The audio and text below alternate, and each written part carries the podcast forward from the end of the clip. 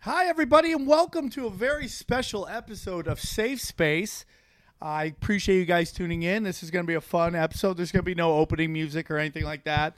Uh, I'm just going to do a fun little interview with my father, Samuel Joseph Tripoli, or as I was growing up known as Big Sam, and I was Little Sam. Real quick before I interview my dad, I want to tell you guys again please go. Uh, you can pre order my new two disc CD, The Diabolical. It is available on iTunes right now. You just go put in Sam Tripoli, look for the Happy Baby, and you will find me. It's two disc CD. I think you guys heard about. First hour is Pure Power, and the second hour is I'm Fighting a Drunk Crowd.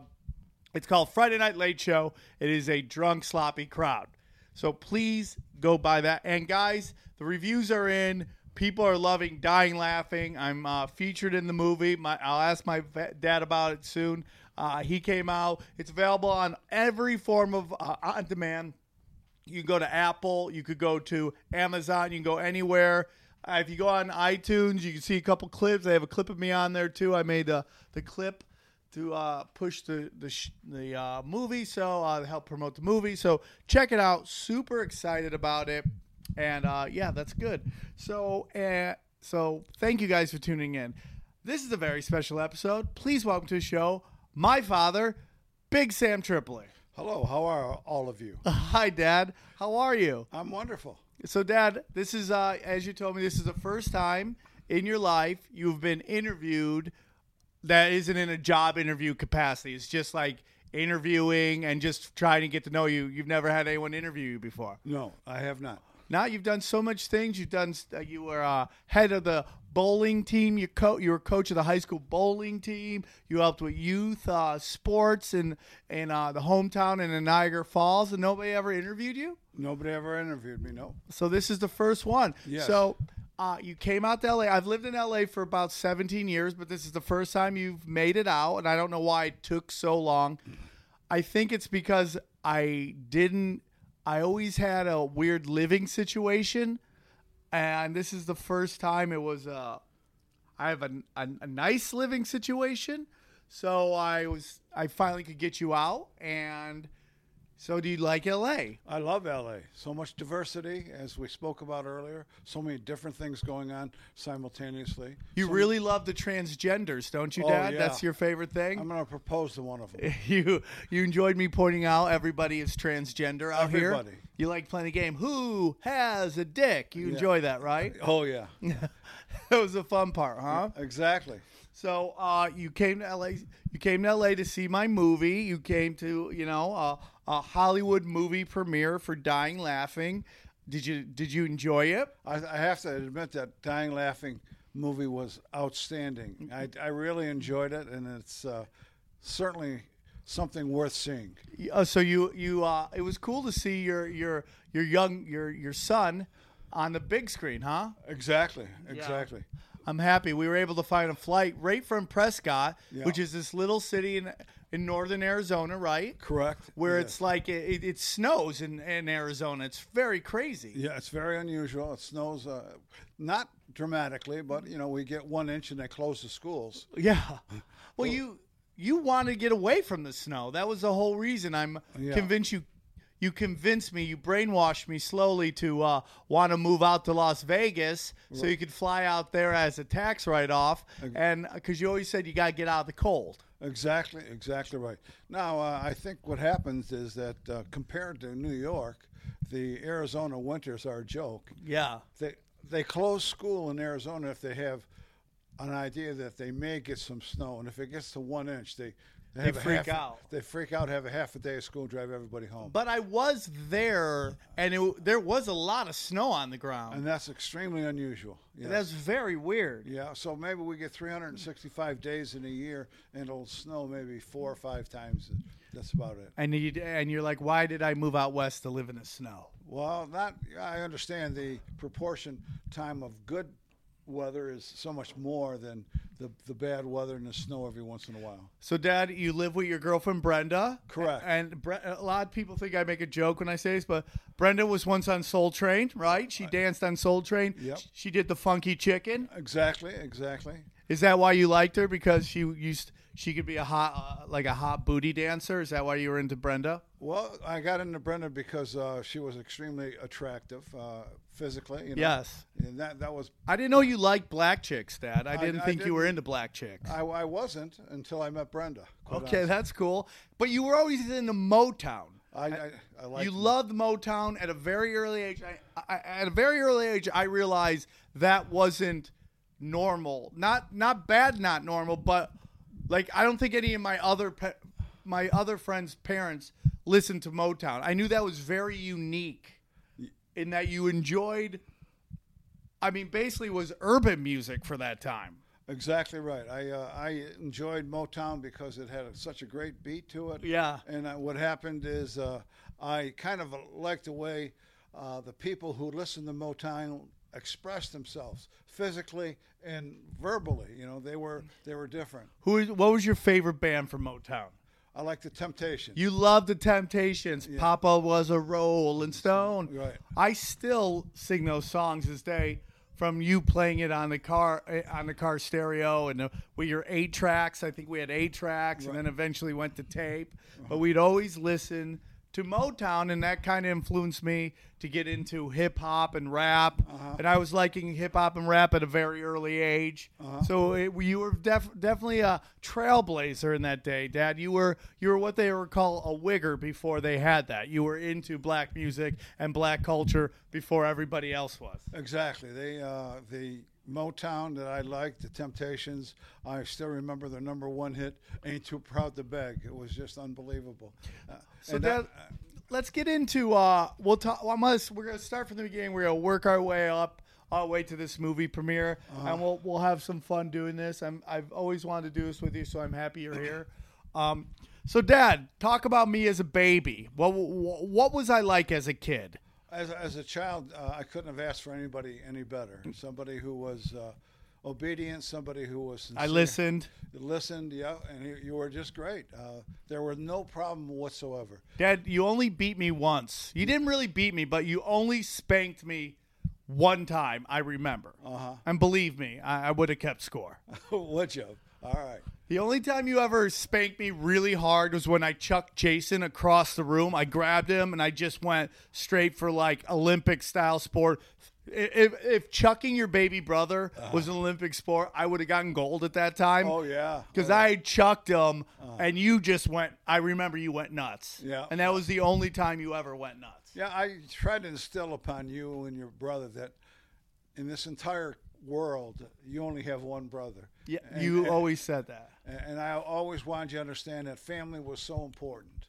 And I wanted you and your brother to have such a bond that you could always pick up the phone and call them and, and you guys could be together. It just didn't work that way. I, I remember finishing the basement so you guys could have your private space. And I ended up a referee. I used to go down there once or twice a day to stop one of you guys from killing each other. Yeah. Well, let's let's let's set the record straight. Stop me from killing him. No, that's true. I was undefeated versus my brother. My brother never won a fight versus me ever. We used to make up fake wrestling organizations so he, so he could have a new belt, like he was the TPP world champion, and then I would beat the shit out of him, and then I was the TPP world champion. Oh yeah, I remember that. Uh, I just couldn't understand it because maybe I just didn't understand the perspective of it all.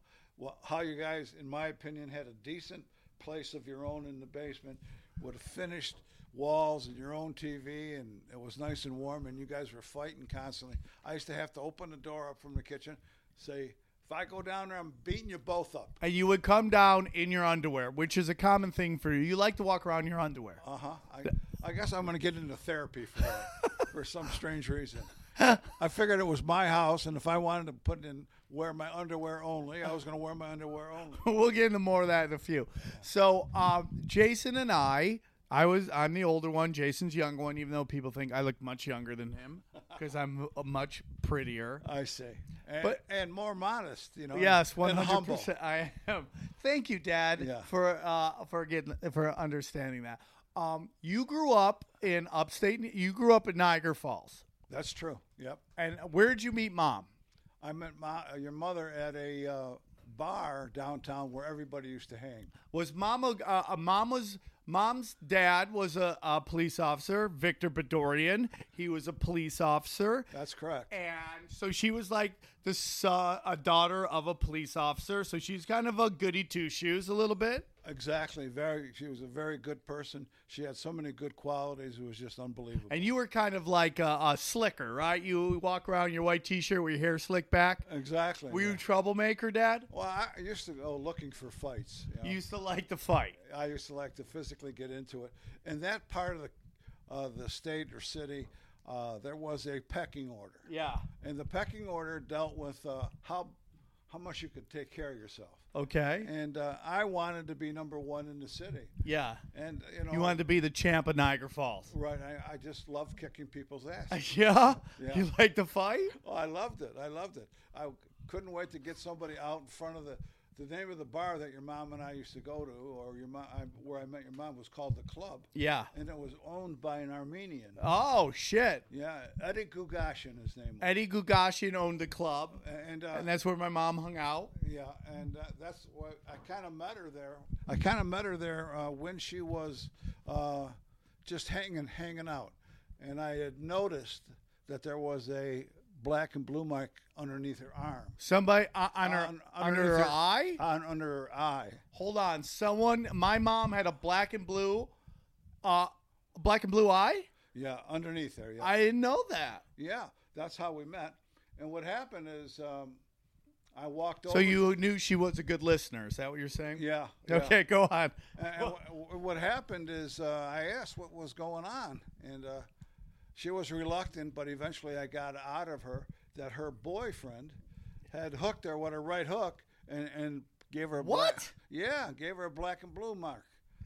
So I said, ah, I can Oh, accom- this is your end. yeah, I can accomplish two things here. I could kick somebody's ass and and perhaps help this girl that I barely met, you know, at this this Yeah. particular time. Yeah. So I he walked by and I grabbed him by the neck and I Watch the table, Daddy. And- hear it on there. a- and what happened is I brought him to your mom and I said I understand that something happened between you two guys. Is that right? And he got a little nervous because he had seen me kick about twenty people's ass, yeah. and he thought that maybe he was the next one. And Yeah. I, was, I was hoping to do that, and I had him by the neck, you know. Holy. Dude, what are you, the transporter? Yeah, right.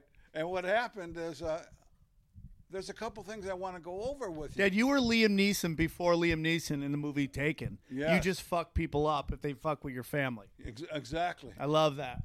And what happened was uh, I had gotten him over to speak to your mother, and I said, I want you to say a couple things to this lady. I want you to say you're sorry. And so he said he was sorry. I want you to say, I'll never do this again. And then he said that. I said, I want you to let me know whether I should take you outside and kill you. I was, should I kill you and, and beat the shit out of you? Yeah. No, I'm sorry. I'm sorry. I won't do this again. I said, I'm, I'm, I'm going to be looking for you every weekend. And if I see another mark on this girl's face, you can count your, s- your days as numbered because I'm going to put you in a box. It was just that simple. So you beat you beat the crap out of him. Here, you gotta lift your mic up just. A little I, I, bit, Dad. be, I, I just gave him a taste. I didn't. I, he didn't. He said yes too many times to me. So you gave him a taste of an ass kicking. Yes, I gave him a taste of it. Yeah. yep. I, I'm surprised he even did that to your mom because your grandfather was a cop, and uh, Yes. he could have. Your grandfather could have made life pretty miserable for him. Right. But I guess what would happen is that your mother wouldn't say anything to her father. Yeah, but when she came home, Grandpa had to be like, "What happened to your eyeball?" Yeah, and she made something up that was not true, so that he would not go berserk on this guy. So you started dating there. How long did you guys date before you got married? Seven years. Seven years. Yep. Dad, did people hook up? I'm gonna be asking you a weird question. Did people hook up before they got married back then, or did you guys all have to wait till you got married? That's the co- that's the belief is that everybody had to wait to get married to get laid. Was that true? Well, uh, it depends who you're dating. all right? Yes. Sometimes some women were very much promiscuous. yes. And some of the goody two shoes girls could not understand why these other girls who were kind of loose Yeah. were, were so popular. you know? Right. But eventually the light went on with some of them. Okay. Uh, some of them waited for until they were married. Some of them were dating somebody, and what would happen is they would uh, date for years before anything really physical would happen. So let me ask you something, Dad. Did you have to wait seven years before you and Mom hooked up? No, Okay, that's fine. that's all right. There's nothing Well, wrong with that. was My only mom liked six to get a little years. weird, right? it was only six years. Oh, she made you wait six years? Yeah, I don't think that could ever fly today. right. I think people like to test the car out, test drive the car Uh, Yes. before they buy. Yeah, and I think it's better that, that way you guys are doing it. Yeah, opposed get to it way- early, figure if you like it.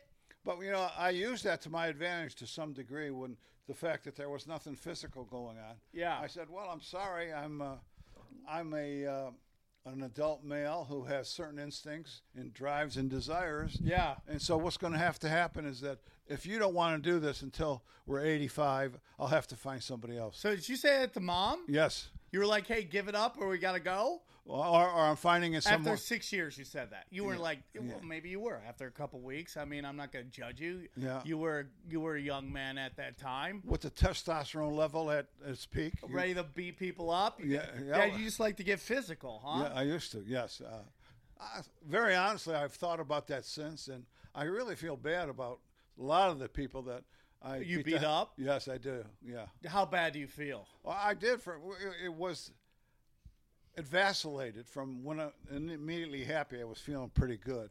That it was another victory. You got your adrenaline was running. yeah, and then after a You ever while- lose a fight, Dad? No, Dad, you never lost, never not lost. once. I, I did get one guy did tag me once. And you were li- you were in what they call queer street, where you're a little cuckoo. Yeah, a little bit. And what happened is, uh, it's, it's strange how your family sometimes put things in perspective. Right. Two things happened that night. This Right. guy tagged me pretty good. Yeah. And my eye was really in trouble. And then what I did is I went down to get some ice, and a, a lesson happened. Eddie you learned Gu- a lesson. yeah, Eddie Gugashin. Eddie Gugashian, Who owner was of it? the owner of the nightclub, the club. He was in his office with the door open. So I was getting ice for my eye, and Why you were fighting? No, no, this is after. After. After. And I was getting ice from my eye to, to bring it down, and Eddie was counting the money, Yeah, and the light went on. yeah. Here I am doing all of his dirty work, keeping everything calm in in the place so that no there was a fight almost every week. And you were bouncing for him. Yeah, I was throwing him. He, he, he asked me to because I was getting in fights prior to He him said, "You might as well do it." as, as a bouncer. Uh, but did he pay you? Yeah, yeah. Noth- Okay. nothing much. I mean, Right. How old were you when this was happening? 18, 19, 20. You were in the bouncing at bars at 18. Oh, because they didn't make 21 till much later, right? Uh. Right, right, exactly, yeah. Oh, that's so crazy. That's Yeah. so crazy. So, Dad, so your mom after six after six weeks, you got I mean six years, you get you, you hook up. A year later, you get married. Yes. So, when do you decide to stop bouncing and start teaching? Well, what happened is um, I was going to community college right in Niagara Falls, and, and consequently, after graduating from there, the next question is, what are you going to do? With a two-year degree was fine, but I wanted to get a four-year degree, so I transferred to University of Buffalo, 22 miles. right. So then I stopped bouncing there. You know what I mean? And this is during the 70s, or this Right. is late 60s, Early early, se- 70s. yes, correct. Were you with mom at that time? Were you Yeah, married? no, we weren't married. We're married yet. We were just seeing each other. yeah. Okay. Uh, she was pretty good about it. I was just 22 miles away, and, and she hung around. And I'll be very honest with you, one of the decisions that made me marry her was the idea that this girl had waited for me all this time. Yeah. And she and she was good. She was good, and I thought, Loyal. They're loyal. When the ladies are loyal, you really appreciate it. Exactly, exactly. Especially You know what they say about women today, Dad? What? What? Those hoes aren't loyal. Those hoes aren't loyal. Yeah, I That's what believe they it. say. I b- I believe it. they ain't loyal. Yeah, I don't know whether that's good or bad, but the fact is that your mom uh, had a certain persona about her that she was a good person. That's great. Yeah. That's awesome. That's Yep. great. So you go. Why'd you become? A, what were you thinking about? Were you thinking about being a teacher all the time, or did you want to do something else? Well, what happened is uh, my two-year degree was in accounting, Okay. and I worked as an accounting in a in a place, And perhaps it was the nature of the job, but it was boring. Right. You It need was- action, It was just me and the calculator all day. and that's not that's not Sammy T's style. exactly, exactly. Were you still fighting in hu- in college? Were you still No, dropping no. hammers, or are those fighting days done? I, what was I was fighting when I was going to the community college. oh, community college was like In Niagara they like Falls. the rumble at the Yeah. community college, but back at Buffalo University, it was all like s- It was a different kind of a ball game at the community college. What happened is that there were people who were interested in improving themselves, improving themselves, and after classes and after work, I would go to the local restaurant called the Wedge, and there, what happened is it was a modern day Walmart, meaning the wedge was a modern day Walmart. it would, and it turned into my modern day Walmart. They, Okay. they would say things, Sam, don't you need a new suit for your job? Yeah. I'll have you one tomorrow. Yeah, And Sam, you need four tires? yeah, You got it. yeah. Uh, It wha- was just uh, they were just hustling. they were hustling and they- they were stealing and everything else. But they, they would bring you whatever you wanted within three days. Oh, that's great. So they Yeah. were shady. Yes, exactly. Were they Italians, Jewish, Italians. Yeah, Itali- shady Italians? yeah exactly. Yep. And, and Do you what- know any mob growing up, Dad? Oh, yeah. Yeah, Yeah. you used to tell me a great story about how you used to deliver papers and what happened one day. yeah. Do you want to Can hear you tell that story? Oh yeah. What happened at 12 and 13 years old? I would be delivering papers, and um, ma- uh, I, the, my testosterone level was off the walls. But You I were used- just a bull in a china shop. what? Ha- yes. And what happened is I would go to this one place. Uh, this guy's name was Art DeLuca. Art DeLuca. Yeah. And what happened is he was driving a brand new Cadillac. He's living in a brick home. I'm living in an imitation brick home. Yeah. And, what uh, was the name of the street? Uh, It was 21st Street and Pine Avenue. Was that where Grandpa lived his whole life, where I, we used to go? Uh, I, Well, he lived on 10th Street, which was about three or four blocks away from. that was Pine- Grandpa B. Grandpa T. He lived on, on 22nd Street, which was two blocks away from Pine. Okay, a so block they, and a half. Oh, you moved. At I- some point, you moved to another house? no, no. Oh, you're telling DeLuca. My bad. Okay, so Okay. DeLuca lives on 21st. and I lived on 22nd, delivering Okay. papers. Okay. And what happened? He says to me one day, Sam, and by the way, he was tip, tipping me equivalent of 10 bucks. So the last thing I wanted to do was piss him off. Right. He's your moneymaker. Yeah, so he would say, Sam, I'm going to Florida. Uh, for the next three weeks, don't deliver any papers. He would pay me in advance. He'd tip me in advance, so I wouldn't. He goes, I will call you when I get back from Florida. Perfect. So now, now this is a man who took the winters off to go to Florida. Yeah. To me, that translated into money. Yeah. He's driving a brand new Cadillac. And when I used He's to knock- balling. That's what the kids call balling. yeah, yeah. And what happened when uh, I used to knock on the door to get paid when he was there, a different beautiful woman would answer the door half naked. Oh, and you were just 12 years old. 12, 13 years old. Boner City, right? Giant boners. Yep. I said, holy cut. This guy, this guy lives in a brick house. He drives a brand new Cadillac. He's boinking all these beautiful women. I think he's in heaven. you know? Yeah. He's loving it. Yeah. So what happens is he comes back. He says, Sam, you can start delivering again. Perfect. So I started delivering ad- again, and uh, first week he pays me, and then after that, the papers start piling up. I'm saying to myself, I'm not pissing this guy off. Yeah. So I start delivering to his back door, his front door, his side, and I can't even close the doors now because the papers are accumulating. Oh my God. And I, I can't figure this out, but I'm still not going to piss Is him. is this is it? Where's his caddy? His Cadillac is in the driveway, so oh I shit. So I knew he was home. So there was a time in life, there is a time in life when you ask your parents, when you ask your parents what's going on. And I said, Mom, Mr. DeLuca is back from Florida. His papers are accumulating. Grandma B. Grandma T. Grandma, Grandma T. T. His papers are accumulating, but he, he owes me a couple weeks for the papers, but I don't understand what's going on here because he told me to start delivering. He said, Well, she said, Did you read today's paper? And I said, No. She says, Well, today in today's paper says they found Mr. DeLuca in the trunk of his brand new Cadillac. Oh my God. And what Dead. hap- they cut off his genitals Cut his dick off. and his and his balls, Cut his balls and dick. put them in his mouth, Oh my God. blew his brains out, put his body and everything in the trunk of the car and locked it. So the only reason anybody found him is because he began to stink. Yeah. Yeah. So they towed the car away, and there goes my big tips and my nice views on Saturday morning. Oh, Really. so he's probably boinking some mob guy's wife. Exactly. Or it didn't have to be a mob guy because back then for twelve hundred you could have anybody killed. And Twelve hundred dollars, you could kill there- somebody. You could have somebody What's killed. the equivalent to what today? Maybe about five, six grand. Six, five grand, you can get somebody killed. Yeah, I guess. I watch TV shows where they kill each other for ten dollars. So I Yeah. guess Yeah. fifteen hundred, twelve hundred. And, and what happened was uh, it was strange because Yeah, but that sounds like a mob hit, Dad. When they're cutting your junk off and shooting you in the head. Yeah, it was. Well, that's where they got to do it. In other words, one of these women might have been a, somebody else's wife, and this guy's pissed off, and they're kind of upset and nervous about DeLuca because he's Italian and he's kind of nuts also. So he, whoever this guy is, whose wife is getting boinked, he had to have somebody do it, so he hired it out, like you and I were talking he farmed it out. He farmed it out. Yes. about. And they did it, yeah. Yeah. I remember uh, at my grandpa's funeral, which was, uh, you know what's so funny? Uh. Is uh, I remember every Christmas, we I grew up in Cortland, New York. I've talked about this on other podcasts.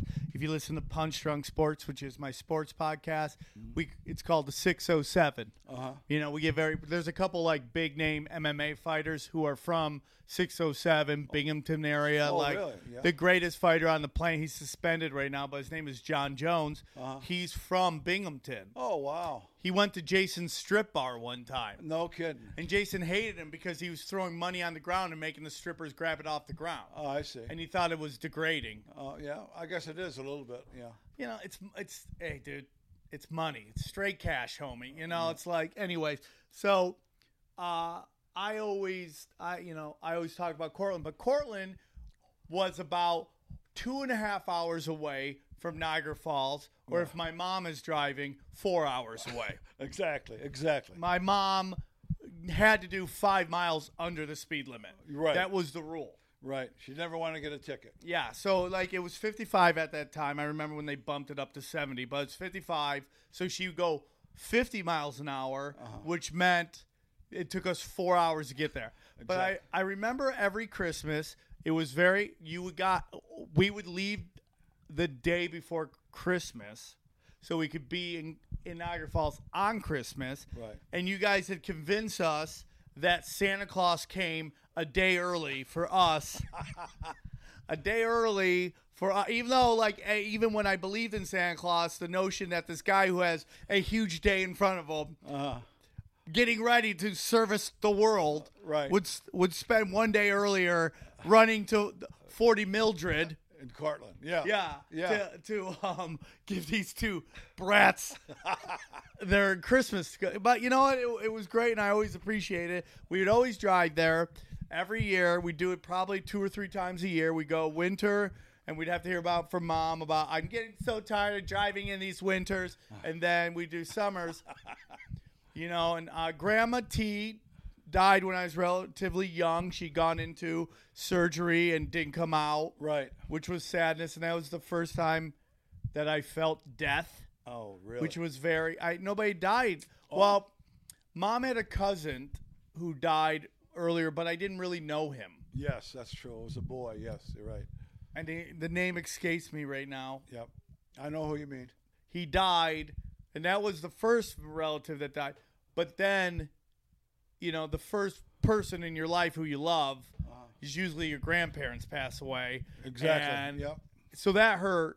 But then Grandpa B passed away, and that was like devastating at that time because I Oh, was yeah. much older, Right. And I knew them, and he was like kind of the patriarch of the family. But I remember you telling me that like his funeral, and mom would probably kill me if I said this, but I always thought it was such an interesting thing, you know, that like within any man there's both a, a, a good honorable side and a shady side Uh huh. and that sometimes we get defined by our good side and taken down by our s- shady side Exactly. instead of everybody just realizing we all have a little darkness in us and a little shadiness in us. And True.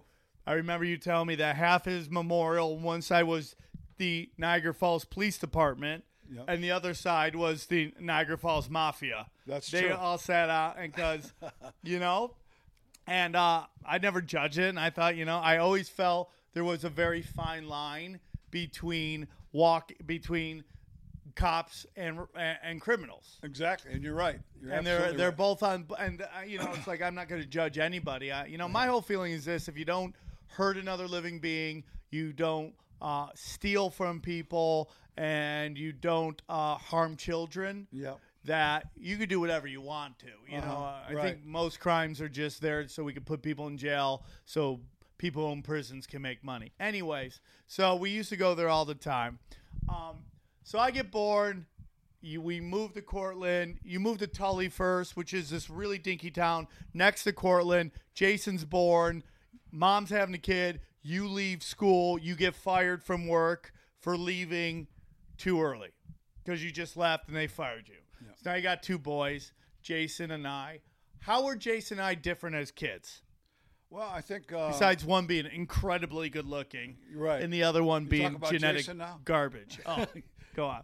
Well, I, I think uh, Jason was uh, pretty questioning, and uh, he uh, felt that he didn't have to follow any rules. And you, on the other hand, was somebody that I could talk to, and somebody who understood that there needed to be a certain amount of continuity in in our family life. Well, Jason, uh, Jason, and I love my brother. We we fight all the time, but I love my brother. I love him, and I know you you know you love him too. And uh, Jason, in my opinion, was and he would totally give a different take on this, but I always felt he was the chosen one, and not not that you guys showed favorites or anything, but he was great in school. He was great at athletics. He had a lot of girlfriends.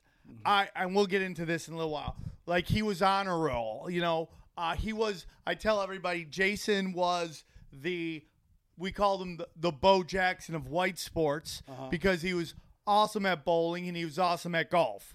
Like he was the best in the state at both of those at one point. He was just genetically gifted like that. Where I was, I flunked first grade, and I don't really. I, I'm I, that doesn't. Bo- I do bring it up, but but it doesn't bother me. I remember at the time it was devastating Uh-huh. and it was rough. Even though in the long run, it probably worked out better for me. You know, the people I grew up with are lifelong friends, and we're still friends to this day. But it was devastating. Why? I- why did you guys hold, help hold me back? Which I'm fine. with. Don't don't get like worried that I'm angry about it. All right, I'm glad that you asked that question. Uh, this this was a debate that your mother and I had for some time. Yeah. Your mom at that particular point knew very little about formal education. And what happened was um, it came to us through your teacher that you should be retained. What what was the reason? Was Uh, it that I was slow? No, you were immature. What what did they say I was doing that was immature? Well, uh, the fact that you were unable to uh, keep uh, your concentration for any length of time, according to them, uh, you were having a little bit of t- a problem with grasping certain concepts. And your mother and I had the hugest, I mean, hugest fight about this. And I said, hey, listen, what's going on here is that your son uh, has not matured physically or perhaps uh, socially at this particular time. This is no reason to retain him. Oh, he's never going to catch up. He'll always be, be always be behind. Your mom says. Yes. Your mom says that he will not be able to grasp. I says, no, that's bullshit. And she and I had the biggest fight ever. I Yeah. thought I thought you knew this. I, I knew a lot of it. I'm just so Yeah. Oh, people can understand. I- and what happened is we fought for weeks about this. I said, I don't want to retain him. He's going to hear about that for the rest of his life. His peers will degrade him. He- they- He'll hear a, a crock of shit, and he doesn't deserve that. And I do know, as a teacher, that people uh, progress differently at different speeds at Yes. different times. yes. But I lost that argument. Yeah, well, Dad, you're a man and Mom's a woman, and uh, a smart man knows when to pick his battles, and that's probably was it the biggest battle. I'm gonna be honest with you, I never really heard anything ever about it Oh, It w- really? That's I good. never. I think because it happened. It, I- it happened in first grade, Right. and I it just never came up again. Oh, ever. that's great. That's great. I thought that some of those kids that you went to school with, uh, the first year of first grade, were going to let you have. it. Nah, I never heard one thing about it. Oh, I'm so happy. I'm yeah, very happy. it is weird that you say like I, I I'm intro- I don't I have ADD. Like I still have ADD. Like a, a motherfucker. I bet you. Yeah. You know, it's like I bet you I'd be in programs. I'd be in all this stuff. But you have a degree now. Yeah. I do have a degree. I got a degree, but so I so you hold me back. At that point, are you looking for receipts? See if you can get return me back to the store and get store credit at this point. Not at all. Not at all. Not at all. when did you realize? I remember at around first grade realizing I wanted to tell jokes as my life, and even though I didn't know what a job was, Uh-huh. or that there was a thing of co- stand-up comedy or comedy in general Uh-huh. i knew that's what i wanted to do Right. from the start so i was the first one who like i got funniest in class in sixth grade and that today is still one of the, one of the funniest things i'm so proud about because i'm the only one who went you know in in cortland you know the high school 7th through 12th and i'm the only one who went to high school with the sole purpose of winning class clown Oh, really? that was my mission statement right out the gate. I never really gave a shit about school. I don't remember even doing homework. One thing I do remember was when it was in fourth grade, I had to do a book report or a study, and you basically had me do a study on hooker chemicals because a lot of people might not know about Hooker Chemicals in Niagara Falls. We'll do this real quick. Is that there was this giant corporation at a big factory there that made a lot of waste. Yes. And they bought this land and buried all their toxic waste in the land. Exactly. And then it's then sold the land, and people built houses on the land above the toxic waste. And it, it was called the Love Canal, right? Is that what it was called? exactly. Exactly. Hooker Chemicals and Love Canal. If you want to look this up, you won't, but you can Google it. Love Canal, and they put houses on there, and people ended up getting sick, and children were born with birth defects and all that stuff. And you, de- you, you basically helped me write a report in fourth grade about Hooker Chemicals, Right. and I ended up getting an A plus on that. Oh, beautiful. So Yeah. you always really helped me with that. I go to high school. Uh, I don't.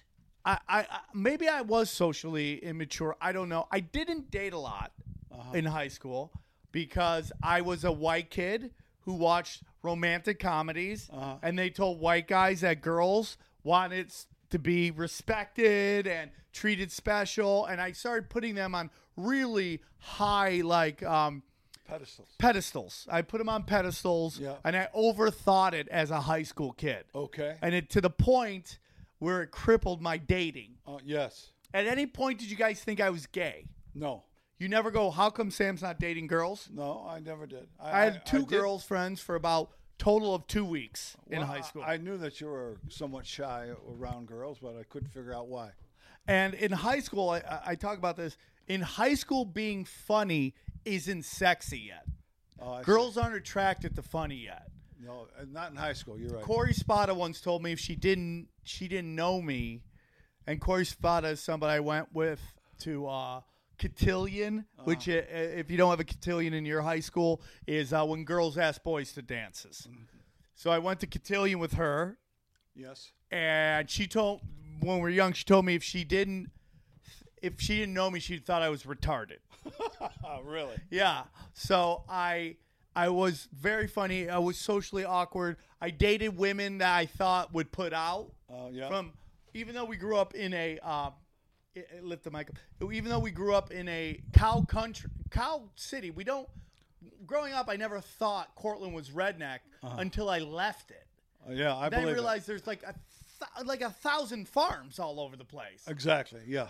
and there were cow crossings. and- Yep. Yep. and, you know, and it was very redneck. But we had a we had a, a, a bad section of town, Right. which was near the high school, Right. It was you, you literally go over the tracks, Right. and South you're in the ba- Avenue. Right. you're in the bad section of town. yeah. Yes. and I dated girls that were from there that I thought would put out, Yeah, well, that's not unusual. and for, they didn't. that's not unusual for a teenage boy to date, date the loose women. Yeah, yeah, Yeah. That's what I wanted to do. But I, so at no point did you think, man, this kid's not dating anybody. Well, you know, I, I was wondering why you weren't, but I understand that people mature differently, Yeah, and I understand that there are certain kinds of personality traits that lend itself to non uh, involvement with the opposite sex. yes, and all of that was fine with me. You know, uh, yeah, I didn't care. You know, uh, that was up to you. yeah, That yeah. was up to you. If that's if you wanted to uh, start dating seriously, I think uh, when I, I look back at it uh, in high school, I only dated one or two people, and uh, you know it was, it was a serious thing I thought in my life. You know, to date somebody in high school. But uh, you learn to grow out of those things, Yeah. and you learn to understand that these are not permanent; these Yeah. are temporary. Well, it seems like your whole life is when you're in high school. yeah, it seems that way. And you yes. beat that into me that that wasn't, and that's always something I was very thankful for. Yeah. You've always, you always, Dad told me to go think bigger. yep, I do regret, and we're kind of jumping forward here, but I do regret leaving home so quickly at 18 years old. Mm-hmm. But I, y- you had instilled in me very early. I had to get out of there yep, Mm. and go west. I, I don't have a lot of regrets in my life uh-huh. leaving you a mom that quickly is probably one of the only ones. Well, I, I think um, that decision was made based upon the idea that in the long term, this would be good for you. Yes. Uh, I didn't want you to think that life was farms, cows, etc. Yeah. I wanted you to understand that the improvement of your mind was more important than anything, and I wanted you to understand that. well, Hey, let's take a look at the West, and if you like it, stay. I think I remember telling you and your brother the same thing. And if you don't like it, come back to Cortland. when Neither one of you guys came back to Cortland for any length. Of well, time. Jason goes back and forth, and that's a whole other story, and he's a knucklehead, but and we love him. Um,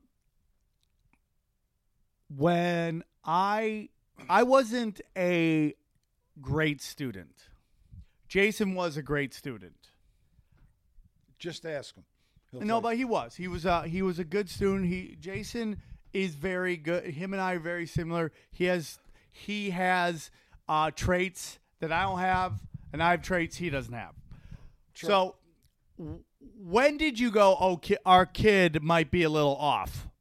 Was there any moment where you thought this kid isn't the Bryce bulb on the tree? you. Are you talking about Jason or you? Me. I never came to that conclusion. I never came to that conclusion because, fortunately, I had worked in education. I understood, even in the beginning of a school year, how a kid Yeah. that was one of my students would grow substantially in maturity, intellectually, and, and personality. So I knew that thing was coming. Okay, I got that. I got that. I respect that. So, Dad, you were, were and we're going to move on from the high school days. You were the coach of the Cortland High School bowling team for like three years. That's true. You were the you were the coach. You did it for free. That's also true. You never got paid, never, never asked. and you we would have bowling day. We would have bowling practice where we could get out of school a little early to go practice our bowling. The greatest bowler was our family member Jason Tripley. That's true. we come from a long line of bowlers. That's also true. Your father, Yep. Joe, could bowl. Uh, he was bowl. He actually had a trophy that to this day it's one of my other regrets. I never got that trophy, which is when he picked up the seven ten split. Exactly. That was a big moment in our family when our when Well, it was people a big picked up the moment for seven. Joe. Yeah, Joe thought that was uh, uh, kind of like graduating from Harvard. Hey, I think it was too. I've never to this day seen anybody pick up the seven ten split That's true. ever. That's very, very, very unusual. You know, and Joe just loved to bowl, and he came from a family where the siblings were in two digits. So you had to do something to stand out. In this little town he came from, there was a eight-lane bowling, and it was very important to him to be the best bowler in this little town. Yeah. And then he moved to Niagara Falls. He wanted to be the best bowler in Niagara Falls, and and bowling was a big big thing. Bowling is a big, big thing. Yeah. I love bowling. I wish I was in a bowling league here. Everybody always wants to do it, but then nobody follows through on it. I'm going to do that. I'm going to follow through on these things. Well, yeah, he uh, he he used to bowl three or four times a week. That's how much he loved it. But you know, that's fine. I mean, Yeah. as far as I'm concerned. But uh, I just wondered sometimes whether there was a little bit more effort on bowling and not quite as much effort on being uh, supportive. Uh, uh, he was more into bowling than being a supportive person. Yes. Yeah, I, I think I realized that later on in life that grandpa wasn't perfect. Uh-huh. You know, well, nobody is. Yes, that's true. both my grandpa grandpas tried and they were very uh, shady, Uh-huh. but they were good people. You Right. know, not getting t- too much into all that. Uh, Jason was the number one bowler. You to this day still don't believe that he could bowl 300s with both hands, even though he confirmed No that. way. Yeah. No, not even close. I'll give him ten to one if he wants to bet hundred bucks, and he can bowl ten games left-handed. I don't know if he could still do it, but you know, what people don't understand is that Jason, at even 14, 15 years old, was working at court lanes, the bowling lanes. but he was bowling right-handed, Sam. But he was there so much, I Oh, could see how he yeah. could eventually learn to chuck a ball with a left hand. Well, let me just say this to you: there'd be no reason why somebody who averages 200 at 14, 15, and 16 would want to start bowling left-handed. You understand what I'm saying? Yeah. Well, there, there'd be no reason for that. It, it's not like he's in a major a switch hitter. The Yeah. lane the lane doesn't change from right to left, you know. But uh, he was a phenomenal bowler, and He was the best bowler. He had like a 250 bowling average. Or he, no. No. what was he? uh, he had a 208 average. 208? I don't know, Dad. I remember him bowling better than that, but maybe I'm wrong. You are. Uh, I uh, I got voted most improved because my bowling average went from 158 to like Uh-huh. 180, nice, very nice, and my highest thing I bowled, I want to say, is like a 278. nice. That's the highest I ever bowled in my life. that's that's phenomenal. Do you remember me? At, you, I still this day talk about going to county one time. We went to county Uh, and we just destroyed the other team. oh yeah, the Cortland bowling team was the best. We won the championship. Yeah, It was just unbelievable. I mean, the, nobody even got close to us. And uh, I remember how we decided who dis, who bowled the following day. We would have practice. five, top five. Right, right, the top five. And if you fell under 150, the next guy got the bowl for you. Right, exactly. And Chad Sincata wanted the bowl so badly, I almost threw it. And Yeah. so it could go yeah, because he just wanted it so badly. But then I'm like, I don't want to take a break. yeah, Tony Gerardo did it when Yeah. he wasn't in ski club. He did it too. uh-huh. So yeah, man, Dad, I gotta tell you something. I was so proud of my bowling and so assured that I was the best bowler on my podcast Oh, really? Yeah, that I a friend of my podcast named Ari Shafir uh-huh. he challenged me to bowling Oh, good. and we did something called a bag of bets Okay. and basically we bet that he couldn't be- we start off at three times three games he said he could beat me once and like an idiot i let this motherfucker get me to go five games Oh, and you- that's where i fucked up I got you. and i lost on the third game Oh, I see. and i had to watch two hours of gay porn it was horrible I imagine. I it ca- was horrible dad Oh, jeez. it was uh yeah uh we actually have a there's actually a video you could watch Yeah. of me having to watch it it's traumatizing Oh, I remember the time you beat me over there, and uh, you were going nuts. yeah, Yeah. Uh, oh, i beat the master Yeah, oh God, you had a terrific time. That was great. The old I think man. You shot about a two thirty. yeah i got two you thirty or two forty. i got you Yeah, yeah. That's that's fine. why when i lost i felt i left i let the family down Oh yeah. so i go to co- i go to so we're going back to school i graduate uh it's so funny i called my we were talking about Carissa Taverone and her Yeah. family, and I'm like, we should see how Chris is doing. She's friends with me on Facebook. We called her just to say hi, and you told Dana I called her, and I got in big trouble. Oh yeah. See, I never realized that. First of all, this is somebody you had a friendship with in high school. Yeah. Why that would be an issue at this Because point? it's women, and women don't, they assume everybody wants their guy's dick, Yeah. and everything's about dick, and that you're going to cheat on them. That's women live in this perpetual world of fear that you're going to cheat on them. Well, uh, the question I would have to ask Dana, the question I would have to ask Dana is Is it impossible for somebody who is a male to have a female friend? She would say, "Yeah, but I." But she would say it is impossible? no, she would say no. She would. She's wonderful. I if she, I'm a. sh any bullshit I get from Dana is completely deserved. Uh-huh. I have earned the right for her to be, Be pissed off. suspicious of everything I- Uh-huh. without getting too much into it. So she's not the bad person. I, I Dana, I love to death. She's a wonderful person. We've been together for a very long time. So, but we called her. It was so funny. And then she's like, "Oh, so you called Carissa?" I'm like, "Ah." Oh, I, I didn't realize that would bring on It's that would fine.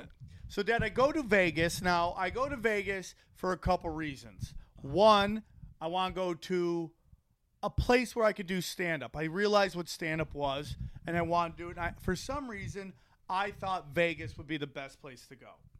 Mm-hmm.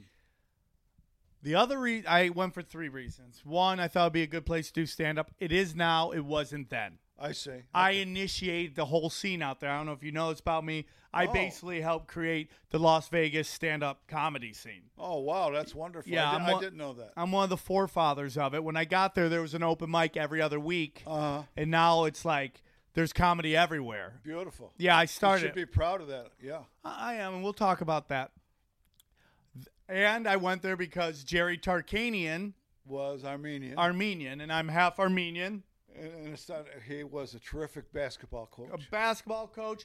UNLV had gotten huge at that point. Yeah, And the third reason I went is because you really wanted me to go to Vegas. yeah. You really wanted it. And uh, I I think you wanted to go out there because you love casinos. Uh, that's also true. And you wanted me to get a house Yeah. so that you could write off on your taxes to fly out and take care of the casino a- a- and do both. Yeah.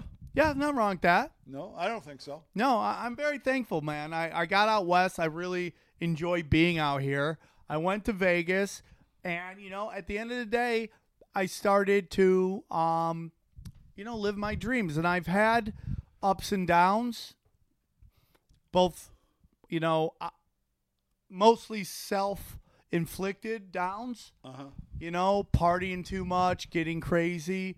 But, you know, I feel like I've done a lot for a kid who flung first grade in upstate New York to go out there and like I'm I'm a regular at the world famous comedy store. I'm friends with um some of the biggest comedians in the world. My podcast is well known.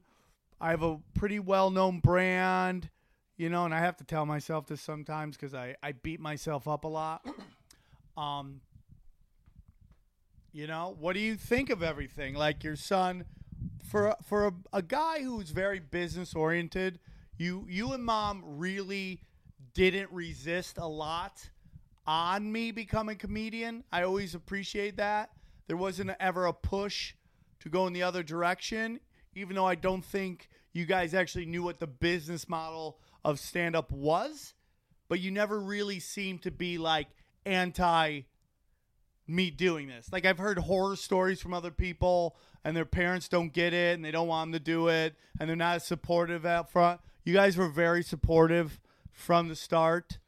Well, I think you deserve that. And, and what I thought about is that uh, the only really important thing to me was your happiness.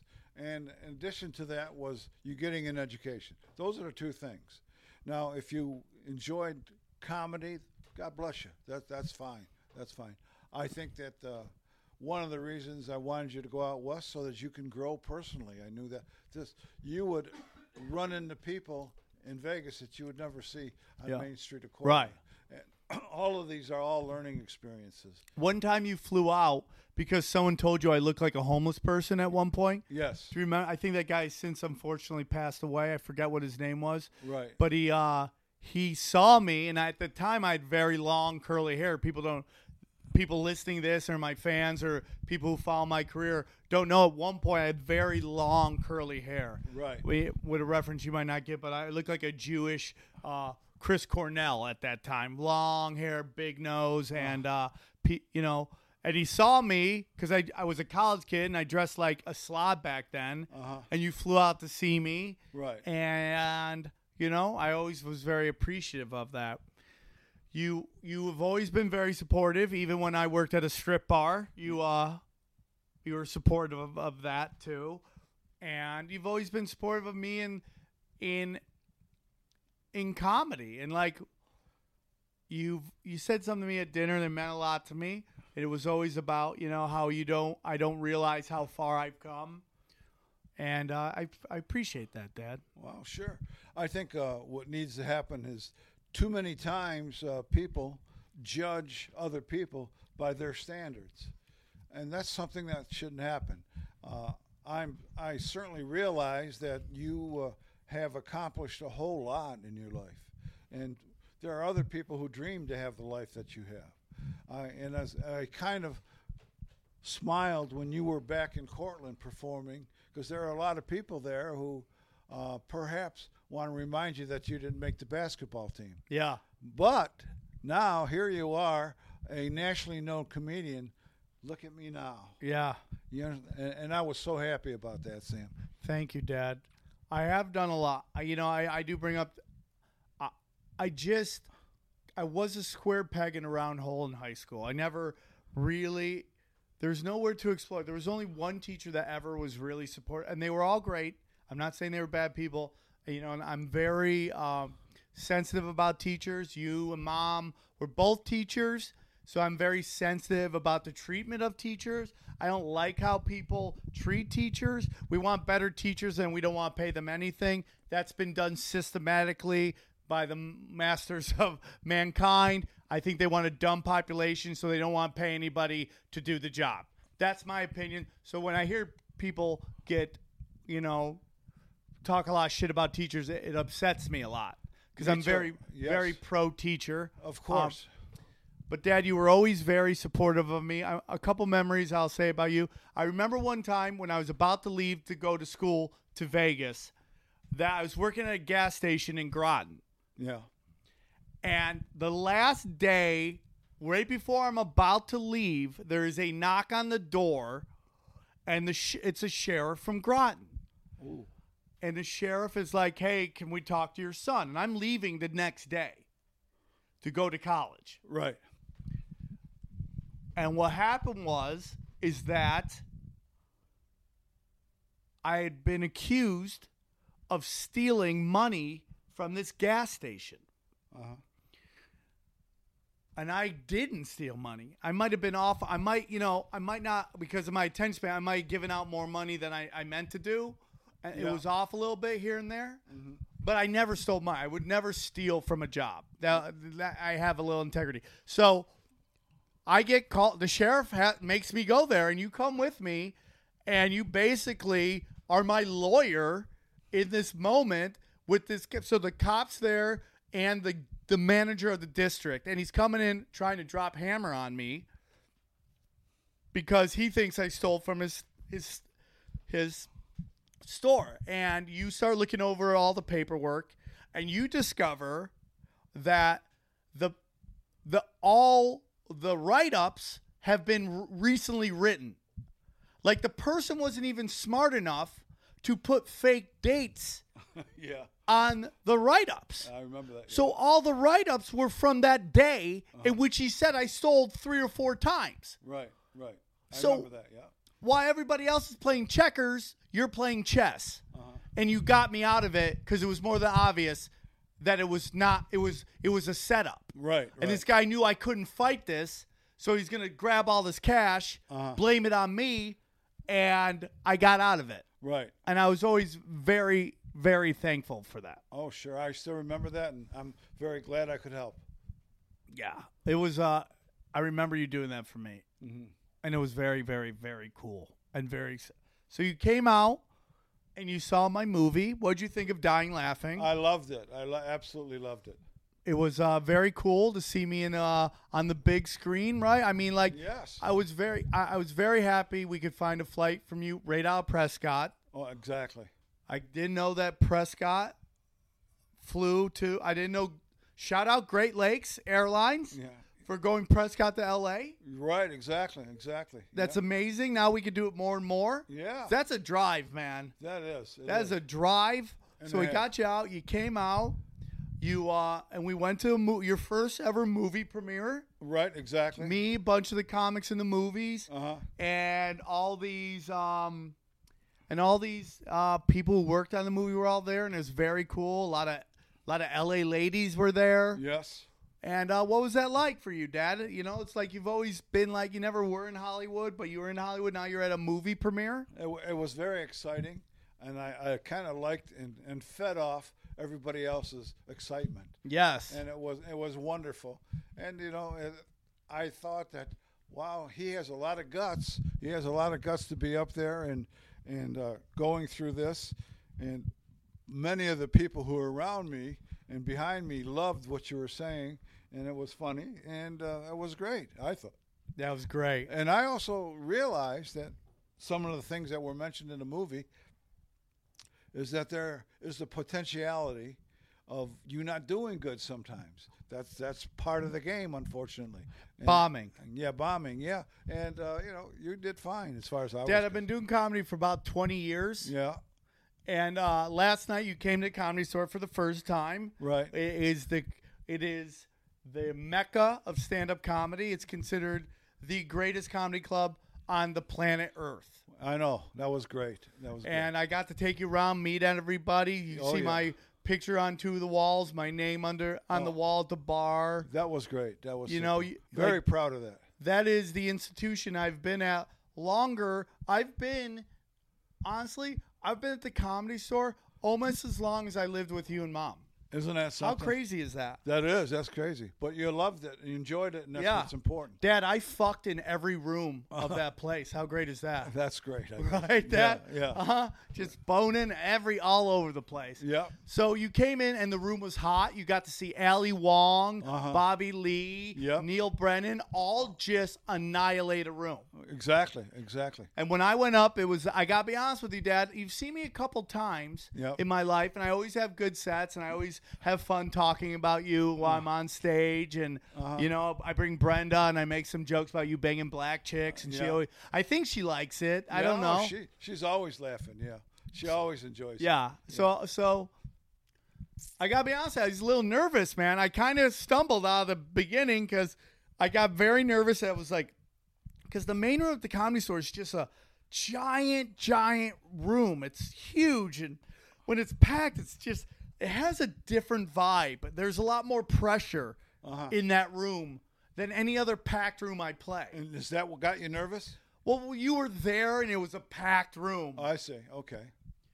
and like the going up to that point all the comedy is kind of what i call pop comedy and they're all wonderful comedians I, I have nothing but love and respect for all of them their style is more safer than mine I see. Yes. and i'm a i'm just a darker human being and i've always wondered why i was a darker human being and you know you have epilepsy Yep. and i think and i saw you have a couple s- a lot of seizures as a child Uh huh. and I don't know why, but that always uh, affected me. I I'm mean, sure you're a it did. kid, Yeah, of course. you know, and you see your dad having a seizure, and then the cops have to come, and then I just kind of got this weird kind of dis disconnect from pain in a weird way Uh huh. from seeing that, Yeah. and it always made me go dark. I I see. always had a dark sense of humor. As a result of that. I, I don't know why that is, but I've always felt that was the jumping off point of that. Maybe it was. I don't know. I yeah. That's possible, I guess. so I've always had a dark view. Oh, Well, people call me edgy. I call, I like to talk about real shit Uh huh. on stage, where a lot of other comics want to talk broad strokes, and it's teach their own. I don't care. Some of my favorite comics are like Jeff Foxworthy, Uh-huh. you know, Jerry Seinfeld. These guys who did kind of safe, lovable stuff, and they were masters at it. Right. Whereas I like to talk about real shit going on in my life. Uh huh. Um, so I kind of opened up, and I just had this door guy who I, I almost beat the crap out of him after the show because he told me I have the shortest fuse with a crowd. Uh huh. Like I yell at them a lot. But that he do- what he doesn't understand is it's all scientific. Right. I know what I'm doing. What's Don Rickles do? Yeah. Right? Exactly. I yell at them, but I do it with a smile on my face so they Right. know. And it's amazing when you just smile how easy it is. Okay. If so we got to there's- wrap this up in a few. But I gotta tell you, I was a little nervous, and for the first five minutes, I felt it was like a little shaky, and I was very nervous because everybody was murdering up to that point. Like not just having good sets, murdering. Yeah, like I agree with- I understand. annihilating the room. I understand that. Yep. And I go up there in the first couple minutes because there's some dark shit going on. right, right. You know, it's they're like, whoa, this isn't what we were. Because everybody literally was talking about, with the exception of Bobby Lee, who's, whose act is just about being Asian, and it's fine. Everybody else is talking about men and women, how men and women interact, men and women, men and women. Right. And I'm totally fine with that. Yep. Mine isn't like that. I'm just talking about, you know, like my retirement plan is win Powerball. And I know it doesn't sound angry, but where I go with it or Oh, right. edgy Yeah. gets a little darker. But then I just decided to start doing me and I started y- laying into them and they loved it. And They for the, really did at the, the end. they next left- 10 minutes, like I did 50 minutes, set, uh, for about 10 minutes, I just murdered this crowd Exactly. but it was so nerve wracking. Uh-huh. But I'm so happy that you were able to come out for the movie premiere and come to the world famous comedy store. Oh, I, I'm very appreciative of both of those things. And I just because we got to wrap it up here. Um, I'm very I'm sorry it took this long to get you out. Oh, really? You know I've been nick, I, Dad I've been scraping by uh huh. in comedy. Like sur- I I wouldn't say I'm scraping by, but I sur- I, I I get my bills paid. Right. and there's not a lot of movement out of that. Now I, you know, my my other podcast is very successful now. Good. Great. You know, I I pay my bills off of that. Uh huh. So anything else I do stand up wise is like just, you know, a blessing. It's like so I'm very I'm very lucky now. Yeah, and I sure. never really had a place for you to stay Uh huh. cuz I either had a roommate Right. or anything like that, you know. But it, it was the time and the place. I wish I'd gotten you out here earlier. I'm sorry that I, I didn't. You know, it was fun to take you to Venice Beach so you could look at weird chicks and you know and all this crazy stuff. And it was like, what'd you think? You I know you talked about earlier about how crazy was like being on Venice Beach and all that stuff. Oh, it, wa- it was very interesting to me because the, I could see that there were so many people with different perspectives on li- of on life. They were there, and what was going on is uh, they were all different. Uh, we have the guy who had a phenomenal body who was flexing a little bit. Yeah. And, and we have some people Some who- hot chicks were walking around. Exactly. Yeah, and that you know that's all part of life. I think you know. I loved it. I loved the idea that I had an opportunity to be in L.A. with you and see a lot of different things. I took you to the gay section of town. Yep. I, I and I pointed out transgenders to you. Right. Yes. And that, then I had you almost believing everybody was transgender for Yeah, a you second. kept telling me Anybody that. who walked by, I was like, "Can you believe that's transgender?" And you're like, "Were you questioning your sexuality at that point, Never, Dad? never, That you had got- you were attracted to this transgender person walking by at all? No, I wasn't attracted. I, Okay. was, I was just kind of interested in knowing uh, what's going on in these people's heads. So let's uh, what do you think of today? We gotta wrap it up here, but what do you think of today? Like how open we are compared to like when you dated mom, you're Italian, she's Armenian. That was unheard of. Yes. And now you know you got interracial gay couples dating, and nobody thinks twice about it. And and what's your thoughts on that? Well, my thoughts is that that's progress. I think that's what it should be about. My, uh, I grew up with a, a, a dad who was uneducated and only knew that the best people on the, the planet were Italians. No ifs, ands, buts, ors, and, or- and that I should be proud that I was an Italian. Uh, You know, then I would talk to him about the mafia and he'd get pissed off. But, you know, the, the point being is that there are people who are kind of wacky in both, in, in, in both uh, nationalities. Yeah, I- it's like it's so funny that Italians can't date Armenians or like the Irish couldn't date, you know. Germans. Yeah, it's so weird. And then you look back at all the shit that you in your life, you know, um and it's just it's it just makes me really laugh that how like everything you were told uh, everything we were told over time interracial dating's wrong smoking weed's wrong you know being gay's wrong and at the end of the day it's like uh no you're completely ridiculous and at at the end of the day as long as you're not hurting other people or hurting children Right. uh, you know and stealing from people do whatever you want to do Exactly, exactly. it's your life, and whatever makes you happy. Sometimes I have to go. I don't understand that. I don't. It's not me. Understand what now? Like uh, you know, like um, people on unicycles. Uh-huh. I hate unicycles. I Right. don't get why people have to ride fucking unicycles. but at the end of the day, I have to go. It does not affect my life Exactly. in any way possible. any way, shape, or form, I'm re- I have a lot of transgender friends. Uh-huh. I just you live out here long enough. it's going to happen. It it it just you it, you have a different view of gay people. I, I Dad, I don't know if you know this, but I'm in recovery. I don't drink. I don't do drugs. Uh-huh. Yeah. I used to party a lot. I don't know if Right. you ever knew that about me. Yeah, I did. Okay, but I did party a lot. Uh huh. And I go to meetings, and I go to several different meetings. One of my meetings is literally me and all gay guys. Oh, I it's like see. literally all gay men and me Uh huh.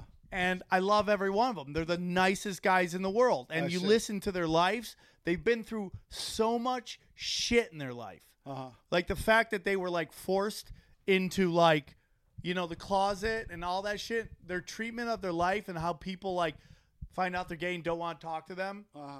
like it's heartbreaking. Really is. So then you live out here in a while, you just realize people are people Exactly right. and it's really laid back and I'm very happy. I always wanted to take you down San Marco Boulevard and just see how you would react to the whole thing cuz it's cuz you thought San Francisco was gay and I'm like no. Santa Monica Boulevard is the gay. It's the where it's you couldn't get gay if you and then my joke is you couldn't get gay if you were in a unicorn's asshole. Uh-huh. I see what you're saying. Yeah. So you came out dad, you had fun, you went to Commerce Casino, you wanted to do that very badly. Yes, I did. And how was that? That was good. No, I didn't win, but I had a good time. You and just Asians, a lot of Asians? Uh, the ta- table was loaded with Asians. Just you having Vietnam flashbacks? exactly. That exactly. were there a lot, are, there's not a lot of Asians in Arizona, right? No, there isn't. That's so weird, right? It really is. Yeah. That w- I have one guy at the poker room in Bucky's. That's Asian. He's a cook at a. What do you guys call him, the donger? No, no, no. They're pretty laid back. Yeah, I like him. He's a pretty good guy. Yeah. Well, Dad, I've always wanted to do this interview with you. I had a great time. Can you believe it's over an hour? We've been just chatting. Shooting the breeze for over an hour. That's well, fine. uh, Yeah. Dad, I, I can't tell you how much I love you. It means the world to me that you came out for this. You know, I've always tried to, uh, you know, make you proud and, you know, do the best I can. I've made a lot of uh, bad business decisions in life in terms of how to deal with people that now I understand that I wish I could have gone back and tell myself about. But as far as I gone, I've done the I've done pretty well. I'm very happy with my life and you know, and I'm I just wanted to thank you, Mom, for everything you guys did for me. Oh, you're more, more than welcome. The only thing I can say is that, and I want you to still always remember this you've never disappointed me. Never. Well, I love you, Dad. I love you too. Samuel Joseph Tripoli, thank you for being a guest on Safe Space. Oh, yeah. And uh can't wait to have you back and uh, you know, glad you came out, buddy. And uh, we'll do this again sometime. for sure, Dad. I love you very much. I love you too. Bye, everybody. Thanks for tuning in. Uh, next, w- I know you guys love also listening to Tinfoil Hat. This week, I'm very excited from the higher side chats. We have Greg Colwood coming on, so it's going to be a big episode. You guys love Tinfoil Hat. I'm so thankful. It's a it's an interesting podcast. I never know who I'm going to have on it. I get so nervous, and then somebody amazing just pops up. People love it. So, man, thanks tune in. I hope you guys enjoyed this. I hope this wasn't too much inside baseball, but you know, if you if you know me, you just learned a lot about me. So now you know some more. Your support is great. I love uh, all, everybody who listens to this. Thank you guys so much. I know you can listen to a bunch of other things a thousand times, and you, the fact that you even check out just me talk to my old man means the world to me. I love you guys very much, and we'll uh, see you in a couple days. Take care, everybody. Beautiful.